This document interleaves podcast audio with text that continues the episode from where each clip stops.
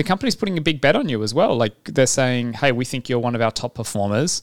We reckon you can figure some of this stuff out. Let's go. And so, you know, if that excites you and if you're early in your career and you're like, hey, I'm at XYZ large organization, there's no way that's on the cards for the next 10 years. I quite like the idea of being moved internationally and having a crack at breaking some new challenges and some new markets, then startups can be a great place for that.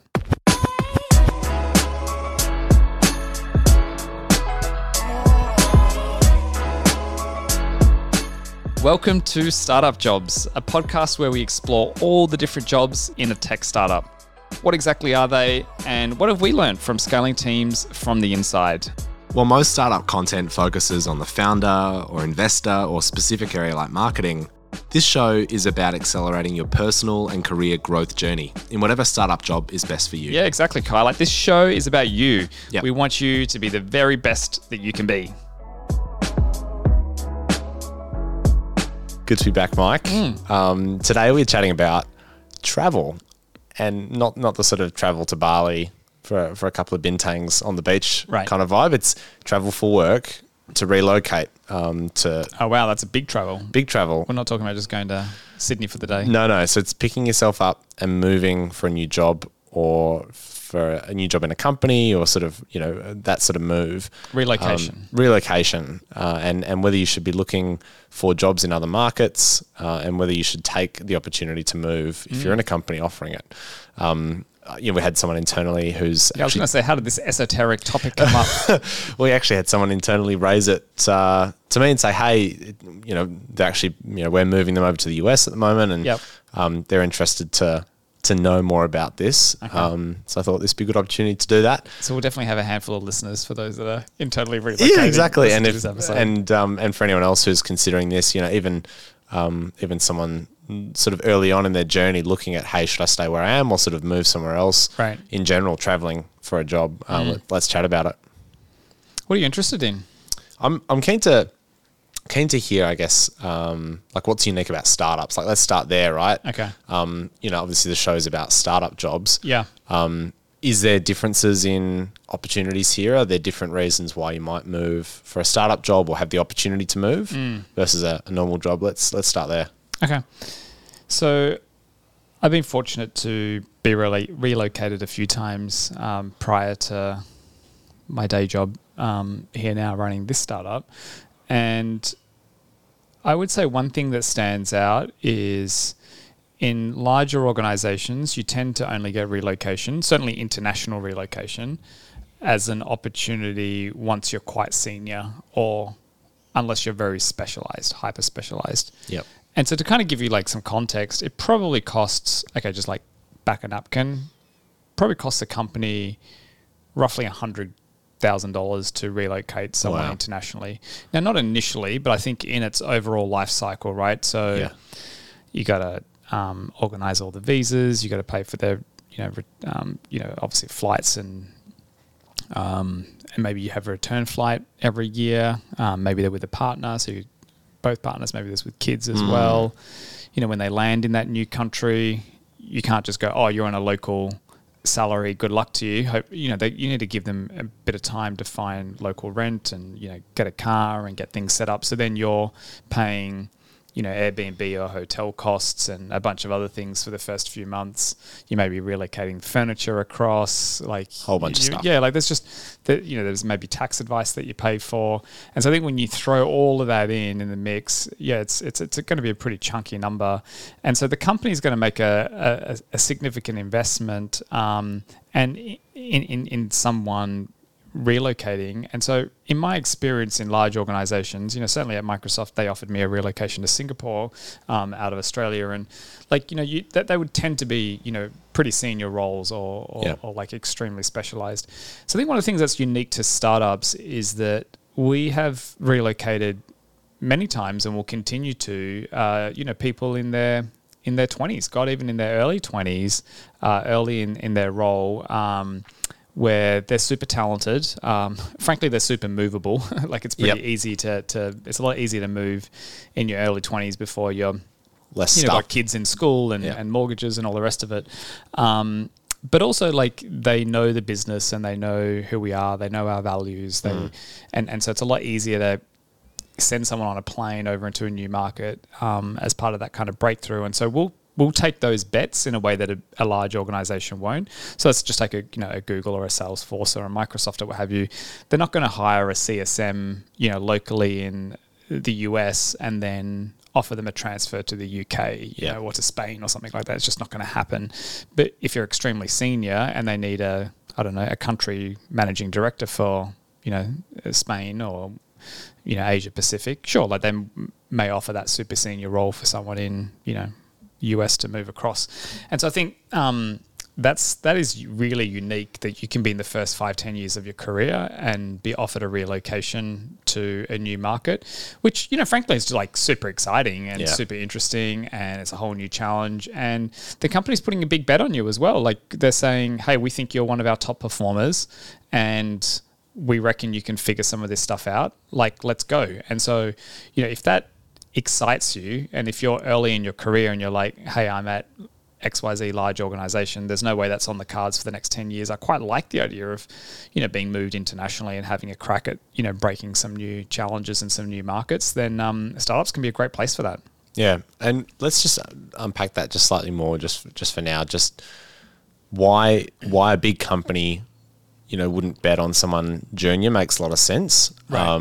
Or sort of early on in the pace. Yes. But I'm sure the costs aren't going to be, 10x less for a startup. It's still going to cost a significant amount of money to move someone over. Sure. Maybe not 100K if you're sort of more junior and have less to move. But why is it something that a startup would consider moving someone early on and not just hiring an AE or a CSM in locally. The States? Yeah, let's just unpack that one layer deeper.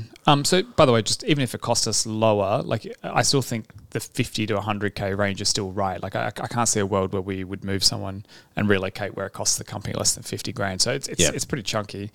Okay, so why would we put a bet on someone who's 24, 25, early in their career? Like why would we put a bet on them moving across?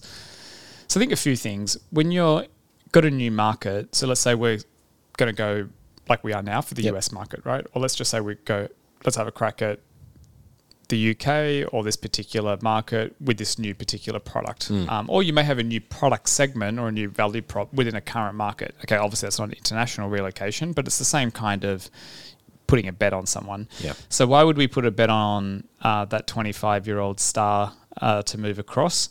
A few reasons. One, when you hire like cold off the street, there is a significant ramp time for them to be productive in your world. Just all the basics, like just knowing value prop, knowing the customer, etc. And you don't know whether they're going to be a top performer, aligned to your values, and you're not going to really know until the first 3 months, right? And so if you sort of think of it from a risk point of view, if I hire the first couple of sales folks or the first couple of customer success folks or the first product folks, in a market, and they don't know nothing about us. They know nothing about our culture. They know nothing about our customers. They know nothing about our value prop.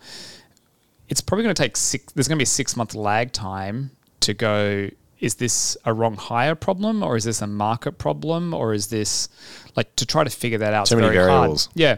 Where if I send, so let's just use Marlon as an example. So Marlon we know has proven to be an outstanding product manager and now product leader.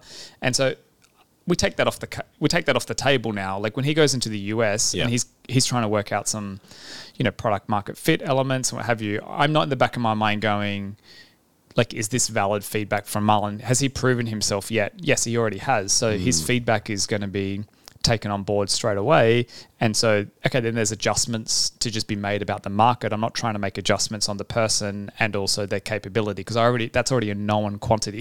So I'm sort of like reducing, I'm reducing the known unknowns, right? As opposed to an unknown unknown. It's like, okay, well, I know that this person's like really competent. I know this person is really good at this role. To use Ray Dalio terminology, they've got high levels of believability weighted around that particular topic. And so then it's just then a market. So it's one less variable to work through.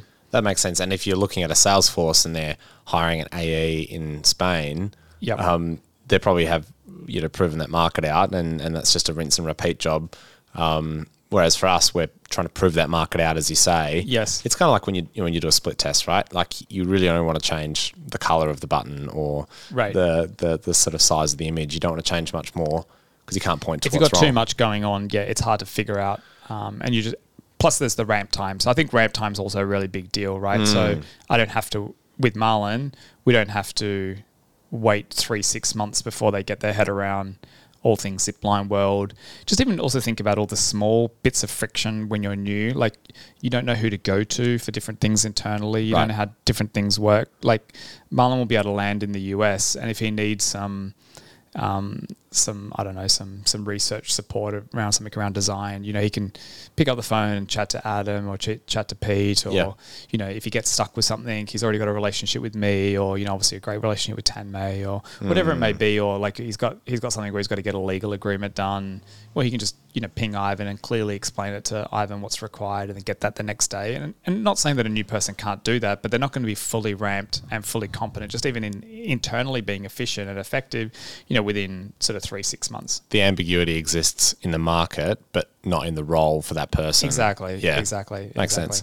Okay, so that's kind of that's some really good context for this conversation. Mm. Let's now spend the next part of this chat maybe split in two areas. Mm. If you've been approached by the company to make that move, yes, or you're making this move sort of as for a new job, let's chat about first how to prepare and sort of research and think about the move ahead of time. Right. We don't have to get into the tactical sort of elements here, but high level, what to think about preparing for that move. Mm. Then once you're there, how to make the most of that, right? And sort of how to make that situation work as well as it can. How to be successful in the market. Exactly. Yeah. Yep. Okay, great. So the first point really is like, why would a startup put a bet on someone relocating to a new market and why that's an exciting opportunity? And now the second half is like, how do you ensure that you're successful? Great. Oh, by the way, on point one, the company may tap you on the shoulder and say, hey, Kai, I think you're a champ.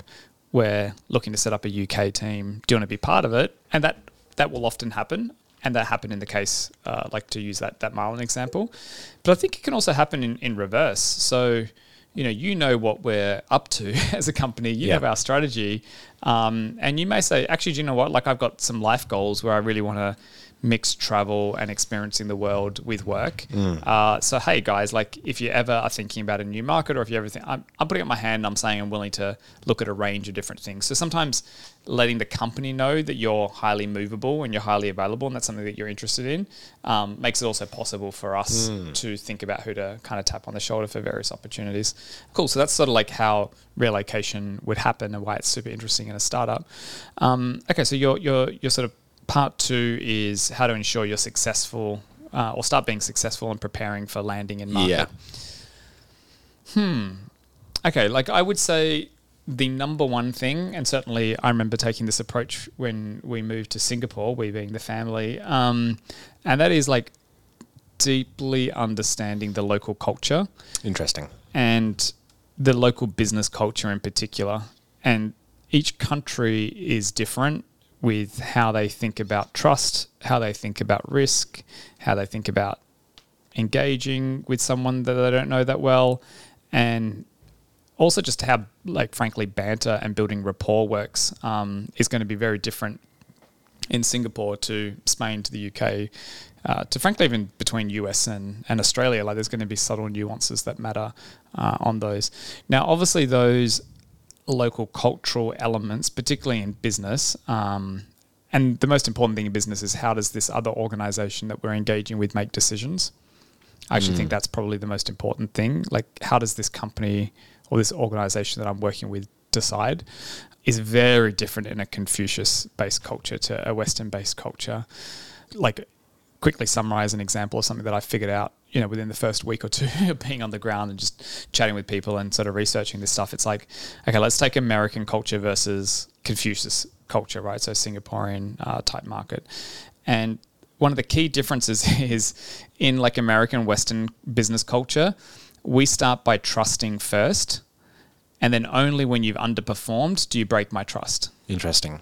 So we go in guns blazing going, hell yeah, this is going to be an amazing partnership. Like, we basically go in with happy puppy eyes and we're like, this rocks. Like, this new product that I'm going to use, this new organization that I'm working with, like, our default is 100% trust. That's like we walk in day one, 100% trust. And only until you screw up regularly and you drop the ball do I go, oh, these bloody Acme company, they keep dropping the ball, and then the trust is broken. It's innocent until proven guilty. Yes. Confucius culture is the exact opposite. Right. So there is no trust on day one. Yeah. It's like 0% trust. And then when you've proven yourself consistently over time, then over a year or two, they go, okay, now we've got the trust. And ironically, a lot of their justice systems are guilty until proven innocent. Is that right? I didn't know that. Yeah. So there you go. Makes sense. Interesting. So I remember, like, I was working on this one blockbuster partnership thing when I was at Microsoft. I won't name the specifics of the organization, but I was banging my head against the table with it. I was like, this is a killer thing. Like, Microsoft's going to throw all these millions at you. We're going to do this. We're going to do that. Like, why on the earth can't these execs like agree to this? And like, why on earth aren't they? And I was like used to, you know, an Australian or a Western or an American British, style business culture. And then it wasn't until within the first week or two that I unlocked that I was like, oh, we are going to, like, this is going to take us longer than what I would like. Yeah. We're not going to get this done in 3 months. It's going to take us, unfortunately, 6 to 12 months. And what we need to do is set up these mini bits of work and deliver on it and show the trust and just show up a lot. And there's a bunch of stuff just in terms of also hyper investing and a lot of like rapport building and just lots of time with certain people, where Americans don't need that as much. Like, they're kind of like, you seem like a good person, like we can kind of give a business deal a go without like deep rapport. Like, I don't need to know all the details of your family and your history to get a business deal done, but in a lot of Confucius cultures that matters a lot. Okay. Any other examples that jump to mind on, the understanding of a culture or working with locals? Yeah, I mean, I think, so even if you just take an Aussie going to an American culture as an example, like the way banter and building rapport is going to be, different, right? And, how that organization or culturally thinks, like about risk, on those, they're going to be different. There are going to be like subtle nuances. And I think there's a whole heap of ways of like flushing that out. One is obviously just reading the tea leaves, like when you're in market.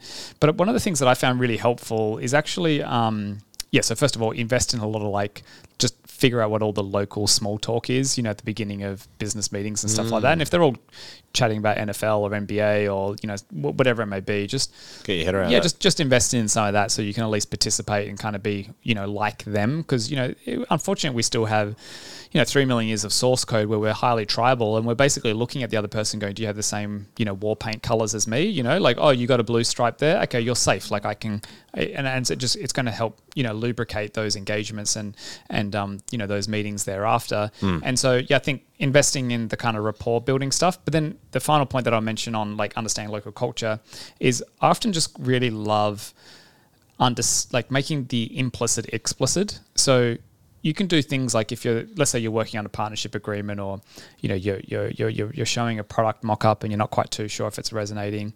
And normally you're reading tea leaves within your local cultural context, right? If you're an Aussie in an American market or if you're, British in a, Spanish market, you're kind of reading their body language and what they're doing both in the meeting and after the meeting within your own local cultural context. Of course, you can't help but do that. So what I find helpful to bust through that and to shortcut the when you're kind of stuck and you're a bit confused, you're like, like if that was happening in Australia, I'd probably see eyes light up and there'd be excitement and, we'd do this and this would happen. That didn't seem to happen. Then actually just ask why. Just like this is where you can kind of blame the, hey, like it may just be an Aussie thing, but I'm not quite too sure. Like when we did this, like you guys seem to be really excited and kind of, wanted that. Like, I don't quite understand. Can you just explain that to me? And in those like playing sort of dumb, if you will, or just like being explicit about the implicit, you'll help flush out and you'll sort of learn some of those cultural nuances that sort of sit a little bit behind the hood. And sometimes they might not even be aware of it. That's what's interesting, right? Like if you've ever had someone come from another country, spend some time, here with, and they'll say, oh, you guys say whatever, like, You put this inflection in your words a lot, or you always make jokes about this, or you're always like saying this. Like sometimes you're not even aware of it yourself. No worries. Probably a bizarre thing to hear for a lot of people. Yeah, we can go down that rabbit hole another time. So in this sort of second part of this ep on like how to be successful in this move. Yes. Let's now end on you've got there. You've rocked up. You landed at your Airbnb, and sort of in the couple of weeks and months following, how do you seize that opportunity and really sort of nail it? first of all, you want to have a good experience there, and that good experience is not just work in isolation and then Netflix on the couch outside of working. Right. And so I think connecting with others, like local expat community, can be really useful, or just getting connected to some kind of local community and is important. And so, yeah, for me, like when we went in Singapore, like it was really helpful just initially connecting with other Aussies. And you sort of go, well, are you just in a bubble, you know, within Singapore? But it's at least helpful to kind of just get comfortable in that local environment, because it is very different. Like everything's going to be different. Going to the grocery store is different. Yeah. You know, going to the doctors is different. You know, just everything is a bit weird. Banking is different. Yeah. And you can't get annoyed about those things. And that's one of the important things. Like I remember in Singapore, you know, just the way that they would do some of the banking stuff would be really different to Australia. And I find myself getting really frustrated, like why do I have to call this number and then punch in this like two-factor authentication, and then you want to like a wet signature on a piece of paper that you pick up, you know, like I got to send in the mail the next day. Like this can all be done online, you know, automatically in my own like home country. You just have to accept it. Like you can't get annoyed about all that stuff. Like you can kind of have a bit of a laugh, go, oh, that's a bit different, good and bad. But I think you want to connect, you know, with other humans pretty quickly. So whether that's other expats in the company, whether that's, you know, finding other, you know, local Aussies, if you're in a different market in that industry, you want to ask for other people, like I'm new to this market, who do you think I should connect with? Obviously going to like joining sporting stuff, joining community stuff. And I think like throwing yourself into events, like I found this really useful. Like literally if you just go to Eventbrite, is it Eventbrite? Yeah, Eventbrite.com. Yeah, if you just go to these types of websites and just go, oh, like Meetup. Meetup. Meetup's the one I was thinking of. Like, yeah, there'll be something interesting happening in your local town. You know, if you're in San Fran, there'll be a whole heap, or wherever the market is. And yeah, just attending that and just allowing serendipity to kick in. Yeah, I love this concept of kind of surface area. A few people speak about it online of sort of spreading yourself across as many things as possible. So you're almost hacking your luck to run into people and make those connections. Yes. Because I get what you're saying. There's so many things that you're, I guess, out of the comfort zone in when you make a move. Like find some things that you can be in the comfort zone in and sort of allow those other areas to get that discomfort, sort of finite energy. Yes. Makes a lot of sense. And frankly, you want it to feel like home as quickly as possible. And so home and that feeling of like routines comes from things that aren't completely foreign. And I think allowing yourself to have a adjustment period of 1 to 3 months is going to be normal, where like I remember going to this like cafe in Singapore, and like our second child at the time, you know, she was a toddler, and she hated tomatoes in her ham, cheese and tomato, and would say to this cafe, oh, like can we have that sandwich, but can we have it without tomato? And they were just like, it's blew their mind. They're like, no, but it's made with tomato. And we're like, you know, that's fine. Like, you don't have to make a whole new one. You can just like take that out. Oh, well, we don't really do that. We don't really have a process for that. And that was kind of like, you know, that was more their cultural understanding. Like, when Australia's like, it's literally no big deal just to make something up on the fly, change a process, what have you. But, you know, they're probably working in a scenario where we have processes for everything. Yes. And unless I was trained on it, there's an SOP for that sandwich, and we just broke it. Exactly. Yeah. And they were just kind of like, what's going on? And rather than getting frustrated by it or going, just like open the goddamn, oh, fine, like give me the sandwich and like I'll take it. Rather than getting frustrated with it, just like quickly realizing, oh, this is a bit unique. Like this doesn't happen in my local culture.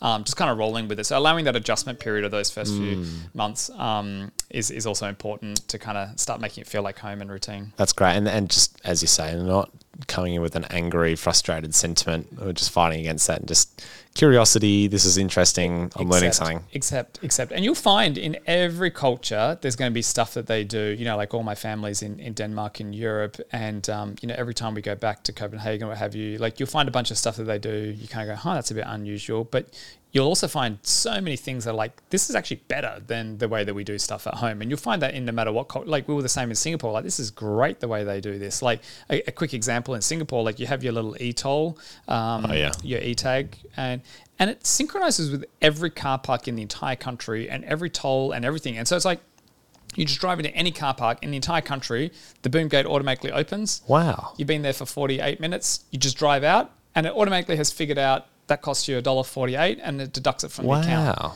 And so it's like, this is fucking brilliant. Like the country obviously said, you're all using the same goddamn standard, and it's going to work with the public tolls, and it's going to work with private tolls, and it's going to work with parking, and it's going to work with all of this stuff. And it just felt magical. I was like, how the hell is this? How the hell is this happening? Like, I could never imagine something like that happening in Australia. And so, for the frustrations of can't take out the tomato in the in the sandwich, it's like, wow, but you made this like very complex thing exceptionally easy. That's incredible. So yeah, you got to take the good with the bad. But we'll see you at the bank on Tuesday for a wet signature. Exactly. And can you please send me that later? In fairness to Singapore, they have gotten a lot better at that. Hong Kong hasn't. I'm still sending wet signatures to our bank in Hong Kong. But hey, I've got a question to finish with you, Kai. So I know you're thinking about moving to another capital city in Australia. I'm thinking of moving to Sydney. So not quite a cultural adjustment. And one of the things that I think you do really well is, you know, build a community quite quickly and allow for that serendipity to kick in. Yeah. Maybe you can leave us with some tips on that point. Well, no promises. I have sort of been considering the move to Sydney for a while, and that's something that I'm super excited about doing. I'm a Perth boy and sort of have been here my whole life. And getting over to Sydney, I think probably the biggest thing that I'm going to do is look to the second degree connections. That's a great idea. And sort of look at, you know, who the folks are here, which I may be directly connected with or that I can get the warm introduction to.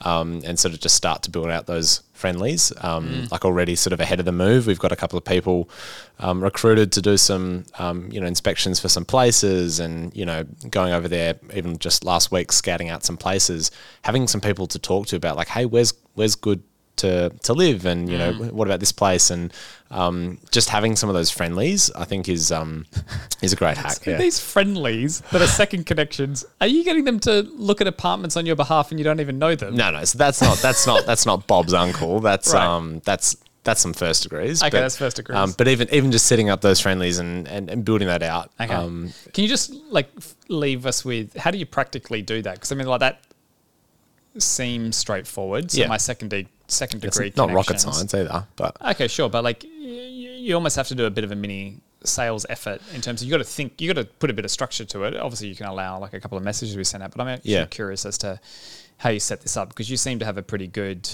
you know, broad network. And then if you're going to move to a new city, like you're focusing on these second degree connections, etc. Just practically, how do you do it? Yeah, I think so. I've got a couple of friends who like I've got in Sydney, and a few people which I've sort of like connected with over time, and you know different ways, been at events, been in part of courses together, and things like that.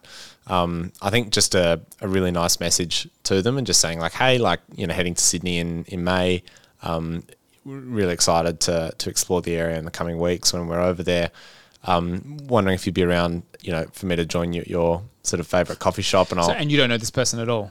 You know this person. It's a warm. You're a friend or a friend. Or I'll say to my friend, you know, Bella. I'll say, hey Bella, can you shoot an introduction over to this person? You know, like well, for whatever reason, you know, like I know you know that real estate agent who's doing some good deals in Surry Hills at the moment.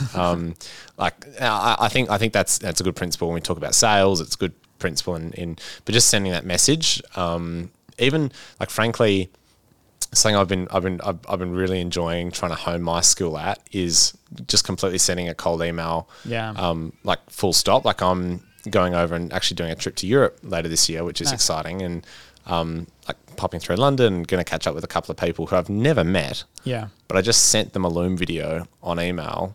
Wow. And it's just like, hey, just, you know, I'm this random dude, kind of, you know, the 20-second spiel. I'm going to be in London. I'm becoming a little bit famous. I got this podcast, you know, check me out here. But it's funny how, like, I'm just playing this sort of like, I'm still young and curious and naive card. Like, a lot of people are willing to be like, hey, yeah, of course. So I think even if you don't know anyone there, just taking some of the principles of sales is a great way to do it. Yeah, and it reminds me of that episode, I forget which one it was, where we talked about, you know, the story, which was Adam's story. I actually got a text message from Adam after I shared his story because I didn't mention it was him, where, you know, he reached out to 50 MDs and execs of advertising agencies and just sort of said, hey, I'm recently finishing, you know, uni and I know I want to work for a big ad agency one day, but I just want to hang out. Like, it seems like you're doing some really interesting stuff and you've done some, like what advice would you give to your 20-year-old self? I'll come to wherever you are and buy you a coffee and let's just like 15 minutes, tell me all your tips. You'll be surprised if you do those outreaches, even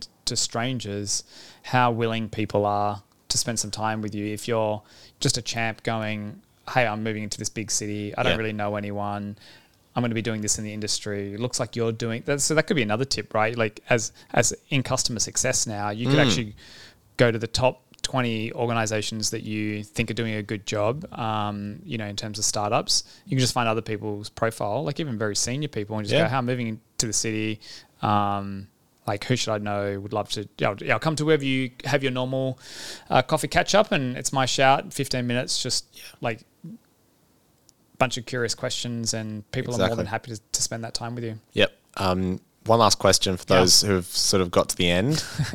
If you were sort of in your early 20s and had sort of grown up in Australia, what would be the location you would be most excited to move to? I think there's something still really exciting about the US, and that still would be my answer, just because it's so big. It's so, like, the land of opportunity is very real, and I think when you spend some time there, you do get this sense of, like, I really can do anything, and I can really take over the world if my ambition is that, you know, is big enough. And so I think from that perspective, that's really exciting. I think from other countries, you know, like an Asian country or a European country, it's great from a cultural perspective. Yeah. Because it's just so different, and, you know, I think you go on an accelerated learning journey there. But from an ambitious perspective, I think you kind of can't go wrong in the US. Today's been a good deep dive in moving and traveling, relocating for work. I've learned a lot. Hopefully you have, Marlon, and anyone else who's considering a move. Nice. Thanks, Mike.